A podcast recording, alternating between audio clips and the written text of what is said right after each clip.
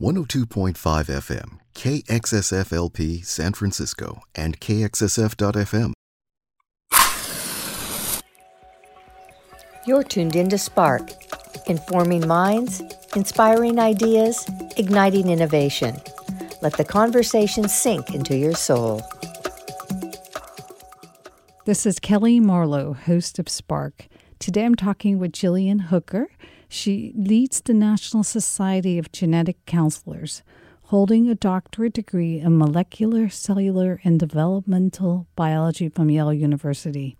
She's also currently the Vice President of Clinical Development for Concert Genetics, focusing on the genetic testing market. Today, we are talking about the rise of genetic testing. Thank you for joining me on Spark today, Gillian. It's a pleasure to be here. There appears to be an explosion in interest with genetic testing. Why is this? Technology has changed so much in the last decade, um, and we've just understood more and more about the human genome, which I think naturally has led people to ask questions about their own genomes and their own tests, both from a clinical perspective um, as it pertains to their healthcare, and also, I think, because they're interested and want to learn. Do you have metrics as to how yeah. fast it's growing that you can share with yeah. us? Yeah, actually, this is something we've been tracking. I work for a company called Concert Genetics, and we've been tracking the market of tests that are available on the clinical side to be ordered for about 10 years now. And we've seen growth from about 10,000 tests in 2012 to 150,000 tests right now on the market that are available for clinicians to order for patients for all, all different types of treatments. Is it just on the clinical side, or is it also on the consumer side? I, it's grown very much on both sides of the market. I think um, there are more and more options out there um, for consumers also to go online, find different companies who will send you a kit in the mail um, with saliva samples and post genetic test results and genetic findings um, on their website sometime later for people to explore. So the cost of these DNA testing kits must be coming down and accessible for consumers. Yeah. Yeah, I think we've made just tremendous investments in genetics research um, over the last several decades. And the technology has caught up to a point where you can generate a lot more DNA sequence for uh, far fewer dollars. Um, and so that's really uh, enabled genetic testing to happen at a price point where people can start to make their own personal decisions about purchasing tests. It's also helping things on the healthcare side uh, to help folks make better decisions about healthcare. Okay, so there's an mm-hmm. increase of these DNA testing by the clinicians, mm-hmm. and then there's yeah. an increase in the DNA testing by consumers. So, yeah. what's the difference? Yeah. yeah, so on the consumer side, I think what's happening is generally the tests are targeted at a broad audience.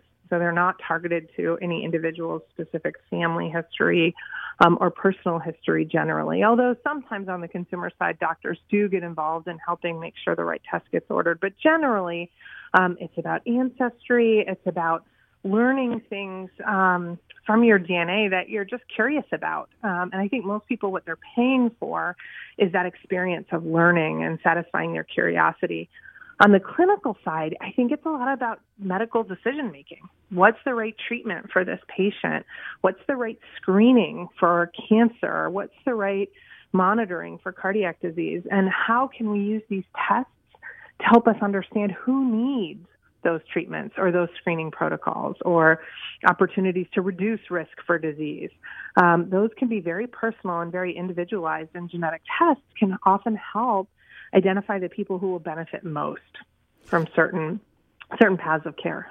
So 23andMe is popular but not used in healthcare. Yeah. No, 23andMe um, is it was approved by the FDA. Um, and the reports were approved in the FDA. But in order to be used for healthcare decisions, the FDA recommended that people actually redo the tests to confirm them in the clinic to make sure that the information in those tests is right before making a major medical decision. So I think what the guidance would suggest is that if someone has a result from 23andMe that indicates they're at high risk for cancer or at risk of having a child with a particular condition, that they take that to their doctor or to a genetic counselor, or somebody who's familiar with the test, to really understand what it means um, and understand whether you need confirmatory testing um, before going ahead and making a decision on that. That's a really good point because you know you have to actually understand what exactly you're reading and how you're reading yeah. it. Yeah, yeah, which actually would be my number one piece of advice for anyone getting a genetic test is to take a moment to understand what it means and just as importantly, what it doesn't mean. Um, I think that there's a perception oftentimes in the media or in movies that genetic tests are absolute, that they're 100% predictive, a perfect uh, crystal ball into the future. And rarely is that actually the case. More often, what you're talking about is probabilities, probabilities associated with certain variants, and those probabilities need to be interpreted also in the context of what did the test not look at? What else is out there? What else might there be? And those those are really the limitations of the testing, and it's just important to under, understand those. So to be clear, there are tests intended for healthcare and tests are not intended for healthcare. Yeah, yeah, I think that that's a really important distinction um, for any test that you're getting into. Is was it intended just to educate you to help you understand? or is it really intended um, to be used for clinical decision making by your doctors um, or other care providers? I think what's interesting is that there are people who are even getting their dogs tested. yeah, yeah, I think that just speaks to the curiosity we have um, about our DNA and about our history and about where we come from. And I think for dogs, there has been a lot of interest. I think most dog owners identify with that question. You know, what what kind of dog is that? What sort of breed is that? What were their parents? And the DNA test, in many cases, will shed light on that. Will tell you from many, many different studies of many different dog breeds what the relative percentages are for a given dog. Sounds like most of these tests are becoming, say, numerous and easier to administer for both the consumer and clinical mm-hmm. clinicians. Yeah. Yeah, so I think the numerous um, part is an interesting, interesting aspect of the market. They're becoming more numerous in two ways.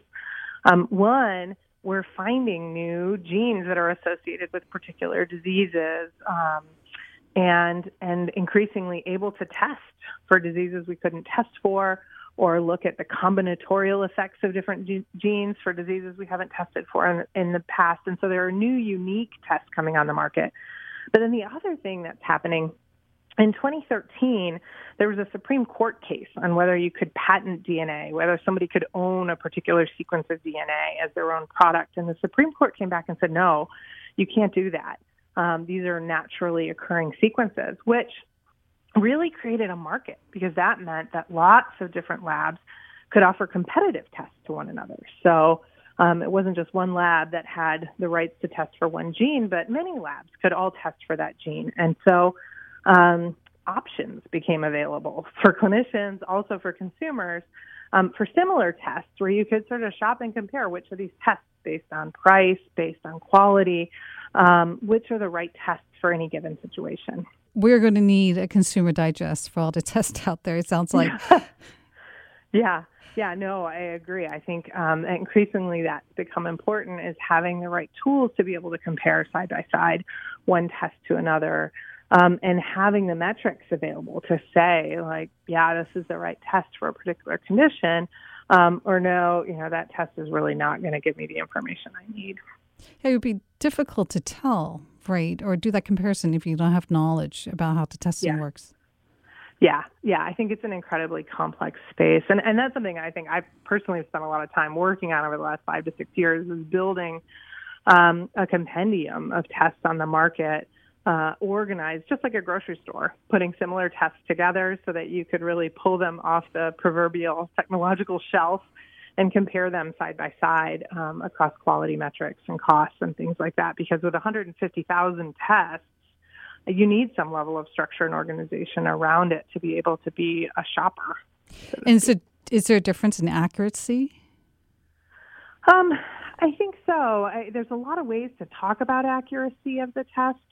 Um, and often it depends on towards what end. So you might get the letter right. So, you know, the, the human genome is made up of an alphabet, a DNA alphabet of four letters, A, C, G, and T. And it could be that a test correctly calls at a given point, yes, there is an A at this point, at point number 3,127, there is an A, and they get the call right but then understanding what that means, right? What is that associated with? That's also important. Are they correctly associating it with a particular disease or risk for disease? with a particular guidance. In the case of a consumer test with a, a particular ancestry, like is that right as well? Is their interpretation of it right? Um, and that's where our knowledge is just continuing continuing to evolve and change over time. Um, and even things that we thought five years ago, we may interpret slightly different now. And that's where I think um, it's important to think about these DNA tests almost as a living book, right? Uh, something that is continually changing in its interpretation over time. Um, and it's important to think about it in that way. It's not really like a one time thing. Um, our knowledge evolves over time, and so it's important to stay engaged. So the knowledge could change over time, mm-hmm. and therefore the tests that you previously took have given you as much information as yeah. now in this round could give you. And you just have to stay on top of, you know, what's going to give you the most information and the best information. Yeah, that's exactly right. So it could be previously there was a particular part of the gene or the genome that that test didn't look at, and newer versions of the test now do look at that. Um, it could be that the association between a particular gene or a particular variant, a particular letter in the DNA, wasn't well understood five years ago. And since then, researchers have come out with more studies that say, like, yes, that particular variant is strongly associated with a risk for breast cancer or a risk for cardiac disease. Um, and so the interpretation of that variant has changed over time. So it sounds like accuracy then varies across the market for both consumer and clinical tests. Yeah, I think so. Um, I think many of, of the folks in the market are using the same machines and they meet the same standards. And there are um, regulatory standards out there for labs and how they run their tests on the clinical side. Um, on the consumer side, the FDA does approve tests like 23andMe um, which can give some assurance um, that there are standards out there that are being met. Um, I think from the standpoint of comparing accuracy, as I said, it's complex because it's both a matter of what they're testing for, what's included in the test, and do they get it right? And do they get it right analytically? Does the machine get it right? And I think usually the machines do a pretty good job, but then does the interpretation get it right as well? Interesting. So I had a friend whose pregnant wife went through genetic testing for their baby. Yeah. The test was showing genetic mutation, but the baby mm-hmm. came out healthy. So had she made the decision not to keep the baby, it would have been the wrong decision. So it's an example of limitation of testing, yeah. right? Yeah.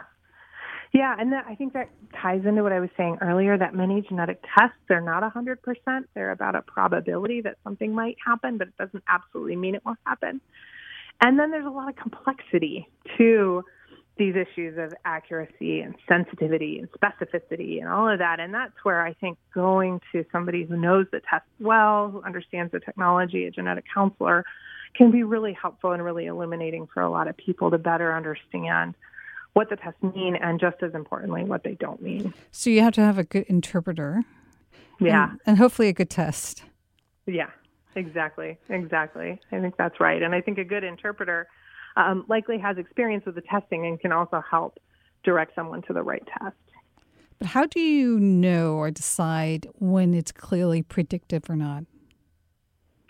Yeah, I think it's just one of those devils in the details kinds of questions. It's understanding the report, understanding the methodology, understanding the data that it's based on, um, or, as we were just saying, finding someone who does, um, who can really distill it and break it down for you. And I think gratifyingly, there have been more and more genetic counselors um, entering the field. Our field has grown tremendously rapidly over the last 10 years or so, from about 2,500 counselors to 5,000 counselors now, with 500 new genetic counselors entering the field every year.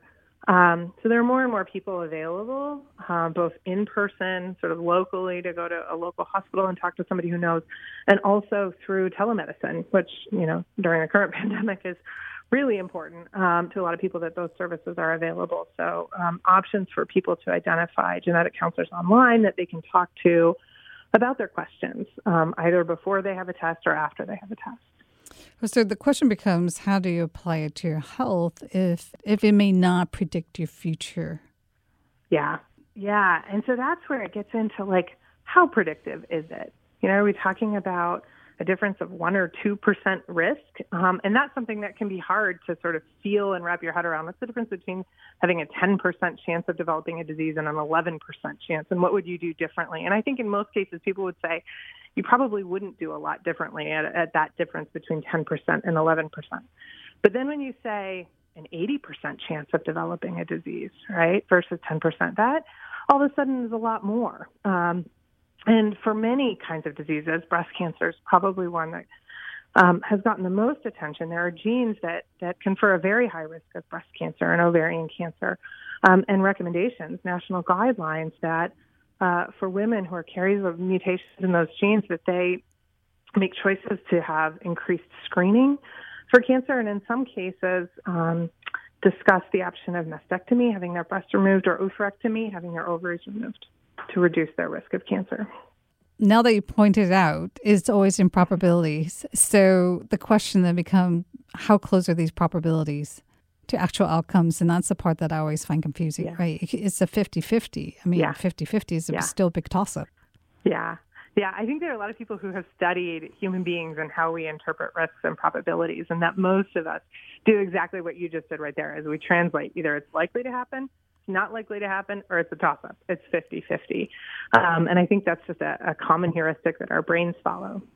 In the medical world, I think the way we get the numbers is we follow large populations of people, large numbers of people who have something in common, say a genetic variant um, or mutations in the same gene. And we have looked over time, there's lots of registry data across the country watching these folks over time and seeing what happens how many of them go on to develop cancer, how many don't, and use those numbers to develop the probabilities that are communicated back to patients now. Um, but then the other thing that um, folks do in the, the clinical genetics research is they say, of those people, for the ones who had a particular intervention, they took a drug or they had surgery or they screened more closely, what were the outcomes? Just like you said, the outcomes is the, is the bottom line question. What happened to them? And is there evidence that these treatments, these interventions, um, performed uh, uh, for people who are at high risk of disease help. And when there is evidence, that's when it makes it to the standpoint of guidelines to say, yep, this feels like the right way to handle people given X, Y, or Z. Interesting. But there could be false negatives or detections. Yeah, yeah, I think so. I think um, that that too uh, relates to how we study the, the test, how we understand the limitations of the tests. Um, they're not perfect, and they do miss people. Um, I think when you have a false negative, I think it's important to consider the entire clinical context. So, if somebody has a really strong family history, if they've had cancer in, in the cancer space, or they have a strong family history of cardiac disease, um, that may still be relevant. Even if a test result doesn't show something, um, you still need to consider their family history and their medical history when making decisions. Um, because it really is about all of the data that someone comes in um, and how that's used to individualize their care going forward. So, would you validate your test results by taking a different test? I think rarely. Um, once in a while, there are inconsistencies in a test, or um, as we were talking about a moment ago, there are new tests that come out that are either more comprehensive or offer um, a new analysis.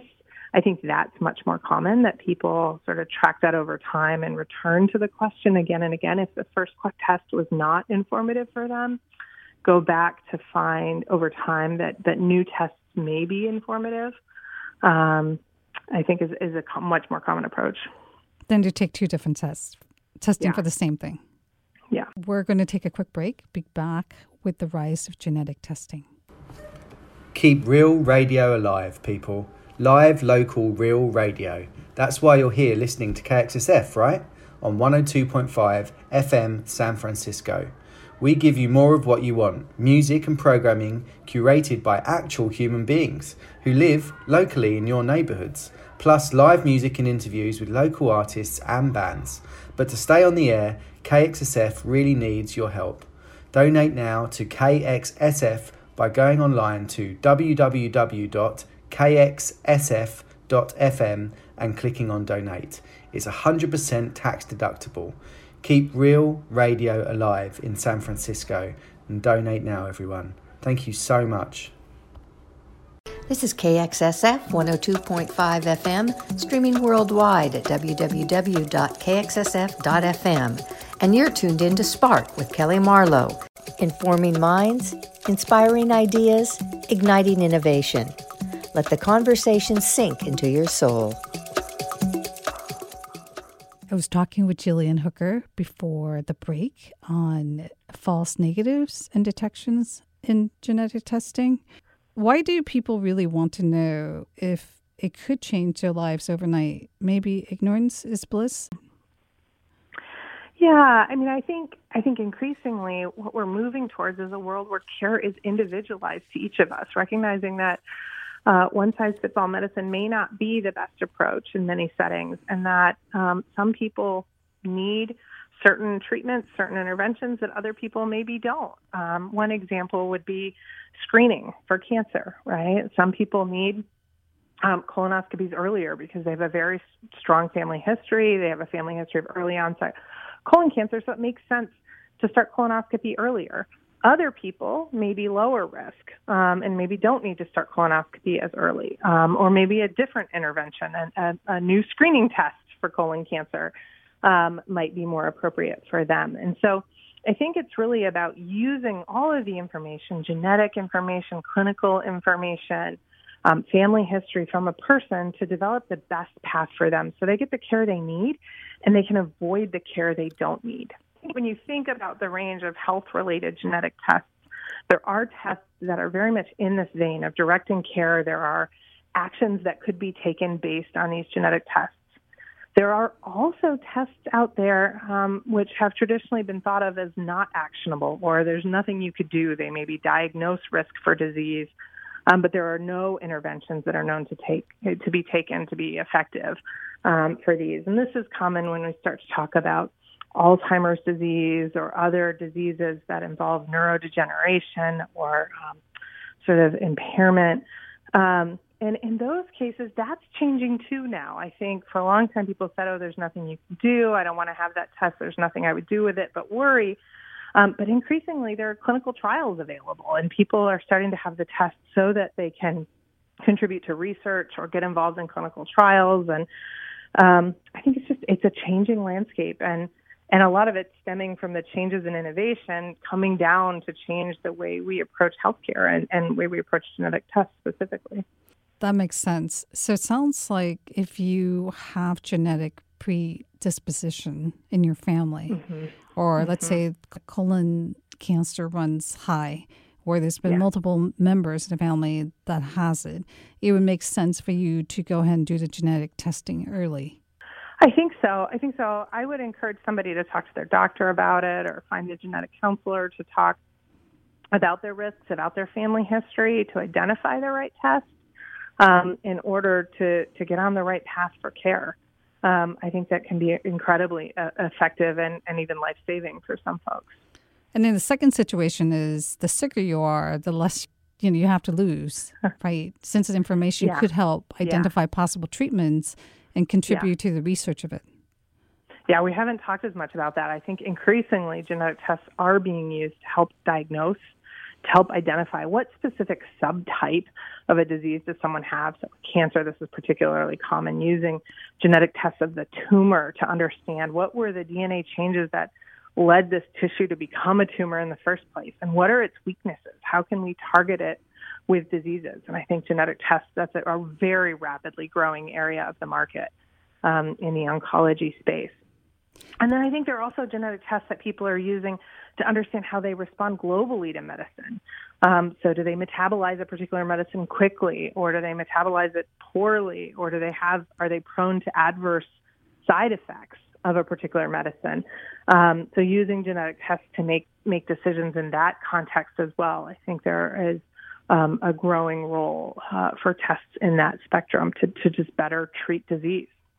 But as I understand it, you could have some kind of genetic abnormality, for instance, mm-hmm. but doctors won't be able to tell you if any impact it may have. Yeah, I think um, oftentimes when you've already developed a disease and you have a genetic mutation, something that you were born with that gave rise to that disease, sometimes it can provide information for a treatment path for you Um, it can certainly provide information for your family members about their risk of developing that same disease. Um, and it can also um, provide information sometimes about the type of disease you have. Yes, but it's a probability outcome, right? Yeah. Where yeah. you don't know well, for sure. If you've already developed the disease, I think in many cases, then it's not a probability. You've developed the disease, so okay. you're you're at hundred percent there. Um, but, but yes, you're totally right. It's a probability when it comes to your family members and and particular treatment decisions. Yeah. But what if you? It's showing that you have uh, some kind of genetic mutation, but it, the disease itself hasn't shown up yet. Yeah, that's where I think it, it really depends on what's the mutation, what do we know about it, how many people have we seen and who have that, and what happened to them, and what can we learn about their path to make a prediction for you about the likelihood that you might develop that disease. Is it absolute? Does it seem to be a very, very high risk that you will develop that disease, or is it small numbers? Is it the 10% versus 11% that we were talking about earlier? So the question is really whether your genetic mutation and the disease are linked together. And then yeah. that is really the impact that you then need to understand. Yeah. Yeah. I think it's I think you've got it exactly right. It's about the genetic mutation. It's tied to a particular disease. And then what we know about how you can modify that risk. Is there anything you can do to change that risk? Are there um, drugs or surgeries or treatments um, that can lower that risk or or not. And then once you develop disease, I think it's more about using the genetics to say, what do we know about how your genetics predict the treatment um, and whether it'll be effective for you or not. Given the number of people who are being tested now and the amount of data that's been collected, yeah. where is this being stored? Yeah. Yeah, I think this is another really important area to talk about and for folks to think about as they engage with genetic tests, such as what are the privacy policies for any particular laboratory that's performing the test, for anybody who's holding the, the, the data, the results of the test.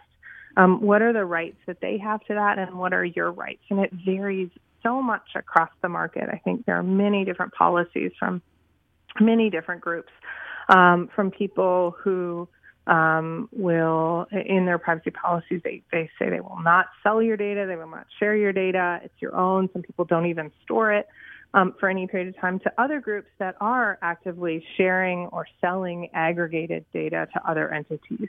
Um, so I think it's really important to understand when you when you um, decide to have a test, be it on the consumer side or the clinical side, what the privacy policies are. Um, there have been studies of these privacy policies, and some are really, really extensive and long, and some are pretty short um, and bare bones. And so it's important to read through those. Um, again, if you if you need help, find somebody who can help read through those to know what you're signing on to um, and what may happen uh, with this data over time. So it sounds like there are no industry standards at this time.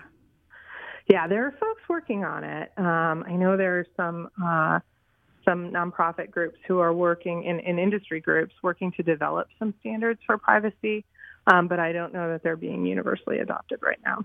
Well, since I have such a fertile imagination, it reminds me of the New World, where they used the genetic information to separate people into different groups in society. And I couldn't help think that over time, all this data, right, and everything they know about yeah. everyone genetically yeah. could be categorized in some way? Yeah, I think I think in many ways, in the sense, genetic data is not special. I think the same risks do apply to all data, um, all of your data and how it's shared. And I, I so I, I, don't think it's um, more or less secure. But and I, and I think that this discussion about your genetic data certainly does tie into the larger discussions about privacy um, and consent and informed consent with data and what's going to be used with it. I think that that um, is very true. And with genetic data, I think the one thing that is unique is that it doesn't change throughout your lifetime. Um, and it is, in many cases, identifiable, right? Because we are unique in our genes. And so um, there has been perhaps in some ways more conversation about privacy around it, but ultimately um, the same policies and issues we see around your banking information and your online, um, you know, the search engine use, all of that um, would also apply to genetic data. But insurance could use this data as a pre existing condition Yeah. that you have and Yeah. use it against you. Yeah, so right now in the United States, there is uh, federal protection um, that prevents the use of genetic information um, in making health insurance premium uh, decisions and an employment decision. So that's illegal on a federal level, and that's called the Genetic Information Non Discrimination Act um, that prevents that. Um, where it's a little bit murkier from a policy perspective is in life, insur- life insurance and long term care insurance that's something where, on a state by state basis, um, it may or may not be um, legal for life insurers or long term care insurers to use genetic information. And I think it's a it's a complex issue because they are in the business of making actuarial decisions about the likelihood that things will happen, and they have been for a long time using family history, personal medical history information to make decisions for their businesses. And so, on the one hand, it may seem artificial to pull genetics out of that. Um, on the other hand, given the nascency of the field and the evolving information, I think there are legitimate concerns about inappropriate use of genetic information to make those decisions. If somebody doesn't understand the data and doesn't understand what it means and isn't applying probabilities right, it could lead them to make a very wrong decision. It's easy, if they can, to say, well, it sounds like you have a family history of colon cancer or whatever it is, mm-hmm. and and say we're not going to offer you a policy. Yeah, and, and that's something, to my understanding, I don't know their specific algorithms, but I, my understanding is that life insurers and long term care insurers have been asking those sorts of questions for a long time. Um, now, the different question is: Could is it is it is it different if they use a genetic mutation? Oh, you had testing, and now you have this in a family history. Is that different, or is it the same? Um, I think the answer is it depends.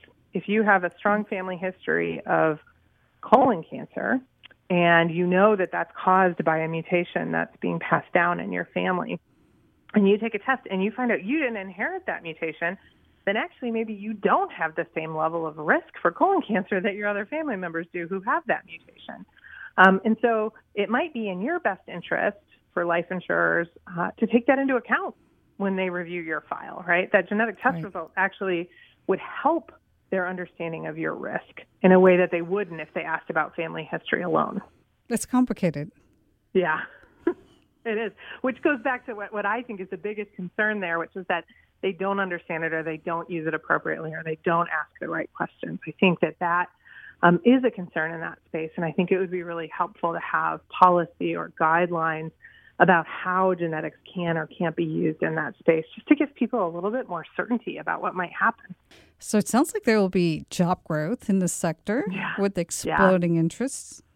Yeah, I think I think that's absolutely true. As more and more people engage with this, more and more questions come forth. We find more ways to integrate it into our healthcare system, to integrate all of these varied data streams into our healthcare system. I think we're going to continue to need people who understand the technical details of all of this, but can communicate it back to people in a way that they can understand it and use it and make meaning out of it um, and actually apply it in their lives. So it sounds like we'll have more companies providing genetic testing. Yeah. We'll need more counselors who actually understand the technology or these Yeah. tests, these newer tests. And hopefully they can interpret, they're really good interpreters and they can explain the probabilities better than most people can. Yeah, yeah, no, I think that's exactly right. And then I think also this recognition that these um, the interpretations of tests change throughout your lifetime. Your need for information is going to change throughout your lifetime, and so that's the other model I think um, we'll see changing. That over the last 10 to 20 years, I think most people who've had a genetic test probably have only had one or two at most genetic tests in their lifetime. Everybody else would probably be an outlier. So sort of looked at it as a single time event. And I think what, what's likely to change is that whether we get our whole sequence at one point early in our life and we just keep going back to ask more questions of it, or we have different new genetic tests at different stages of life, um, I think it will become much more of a, a consistent part of our care rather than a one time event, but something you continue to go back to and ask questions about how it factors into different decisions you're making, be it um, about your family, about having children, about your management of your risks um, for disease, about planning um, at the end of your life, all of these things, I think there's a role for genetics in there. And to make sure that the company has very tight privacy standards yeah. and yeah. data protection. Yeah, I think that's absolutely right. And that those privacy standards and data protection policies are consistent with your own values. So I do think this is something where different people come out in different places on it. Um, I think there are some people for whom um, that uh, privacy and keeping the data protected, not allowing it to sort of go other places, is a, is a very high priority um, and, a, and, a, significant concern. I think there are other folks who want their data to be shared. I think this is particularly true when you talk about rare disease communities who are advocating for research on their conditions. Many of these rare diseases are genetic. Um, and so data sharing is less of a concern. Um, I think it's more about control over what, what's going to happen, what sorts of questions will be asked, and will I have a say in that? Um, so it really varies, I think, across communities, across individuals, um, what their preferences are. Um, at a high level, what we need is just transparency and clarity about how it will be used. I think everybody pretty much agrees on that. Completely agree with you on that. I mean, I, you know, if you're going to sell my information, let me know first. Yeah, yeah, yeah. Tell me what the rules are around us and what's going to, what could happen, um, and and what my choices are. What are my um, options if I if I'm not on board with that? Thank you for joining me on Spark today. Oh gosh, thank you so much for having me. You can tell I could talk about this all day.